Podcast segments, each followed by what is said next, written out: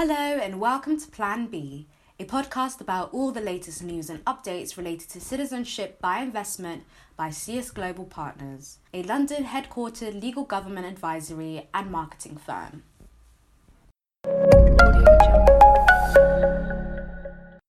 My name is Aisha Mohammed, and I'm your host.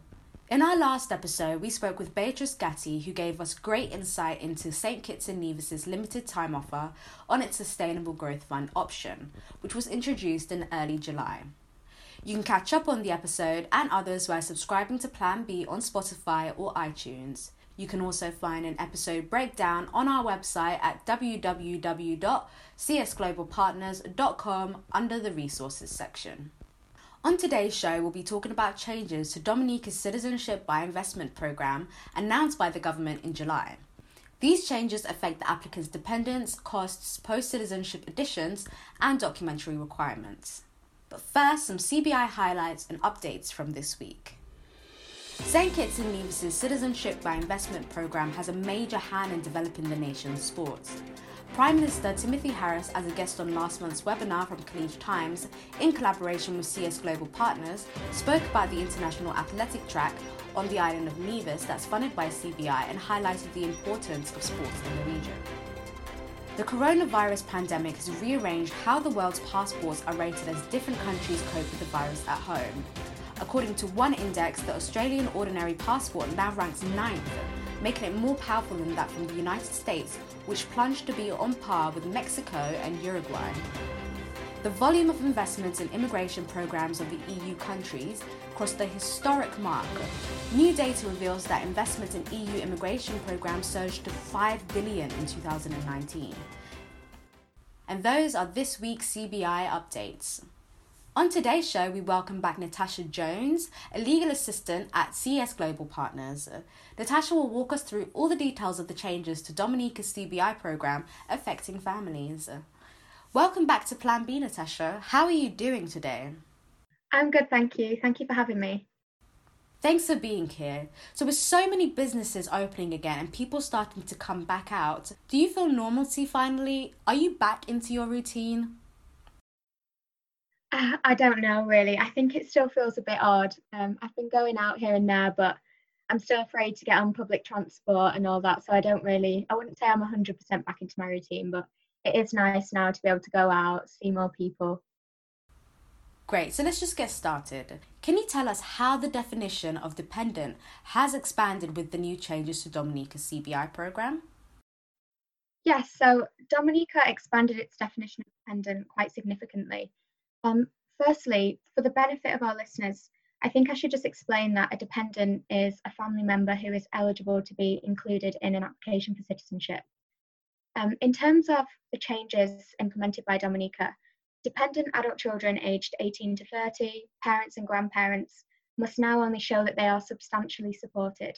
Um, and this can be either by the main applicant or the main applicant's spouse.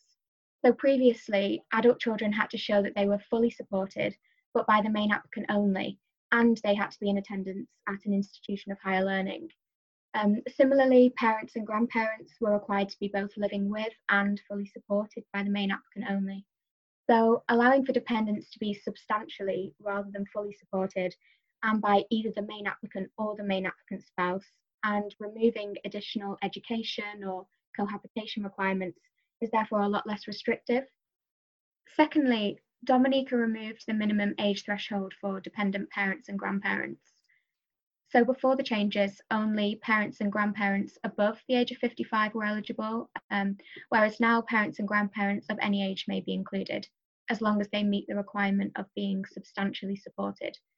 And lastly, Dominica now allows the inclusion of a biological or legally adopted sibling of the main applicant or of the main applicant's spouse, as long as that sibling is aged 25 or under, single, childless, and substantially supported by the main applicant or the main applicant's spouse.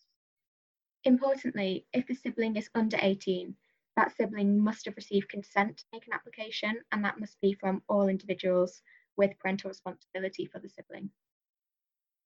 One of the things investors can appreciate about CBI in the Caribbean is that it's inclusive in many ways. Not only are family members of the main applicant given the opportunity to be included in the initial application, but applicants can also apply for the post citizenship addition of family members. Can you tell us about the recent changes to post citizenship additions under Dominica's CBI program? So, Dominica has also increased the scope of post citizenship additions under its program. And to clarify, post citizenship additions only apply to family members of applicants who have received citizenship through the program already. So, under the new changes, children born or adopted after citizenship was obtained are now eligible to be added at any time after birth or adoption. Spouses married after the original application was made may also be added, um, but that will be at a cost of 75,000 US dollars. Importantly, applications for the post citizenship addition of new children and spouses can be made by all persons who obtain citizenship through the programme and not just by the main applicant. And lastly, any dependent who would have qualified as a dependent at the time the original application was made can also be added, but this must be by the original main applicant only. The cost of such an addition differs according to how much time has passed since the grant of citizenship. So, for applications made more than one year after the grant of citizenship, however, the cost increases. In terms of the fees, processing fees, due diligence fees, and certificate of naturalisation fees also apply, and additional due diligence fees of 7,500 US dollars must be paid by the original applicant if the post citizenship application is submitted more than one year after the date the original application was submitted. However, this additional fee does not apply to the addition of children born or adopted after citizenship was obtained. A lot of these questions are technical, but to try and give our listeners a better grip of the changes, can you give us an example of a type of family that might be better catered to with the new changes to the definition of dependent? Perhaps by using a TV family? Of course, um, I can use the royal family as an example. So, take, for example, a family consisting of William, the main applicant, Kate, the main applicant's spouse, their child George, who is aged 25, not in education but still living with them, William's mother Elizabeth, who is aged 50 and who is living in accommodation paid for by William, and Kate's sibling Pippa, who is aged 20 and attending a university paid for by Kate. Now, under the new changes to Dominica's CBI programme, William would be able to include all of these family members in an application for citizenship. Previously, however, George would not have been eligible as he isn't in education. Elizabeth would not have been eligible as she's under the age of 55 in this example and not living with William. And Pippa would not have been eligible as no provision was made previously for siblings to be included in an application. So, why has the government now decided to make these changes? Well, part of the reason that Dominica remains at the forefront of the investor immigration industry, having been voted, as you know, the best CBI program in the world for three consecutive years in the CBI index, is because it's always monitoring the direction of the industry in order to adapt and improve its program. And one central trend in recent times has been to expand the definition of dependent and decrease prices for large families. We saw this in May when Antigua and Barbuda priced its University of the West Indies Fund more competitively for families, and when St. Lucia permitted the inclusion of siblings in June. Most recently, as we heard in the last episode of the podcast, St. Kitts and Nevis implemented a limited time offer that reduced the contribution amount for families too. And so, in order to keep pace with the industry, Dominica's recent changes prioritise families.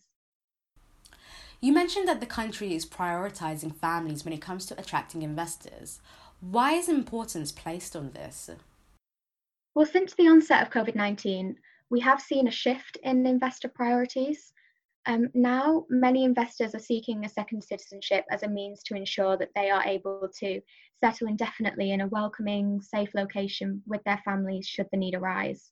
Um, and family eligibility is therefore a significant consideration for prospective investors as it is now a lot more important to ensure that one's whole family has a place they can call home should a crisis occur. And COVID 19 is just one such example of a crisis. So, countries like Dominica are recognising the importance of family reunification for investors. So, by implementing family friendly changes, Dominica ultimately seeks to encourage investors and their family members to choose Dominica as their country of second citizenship.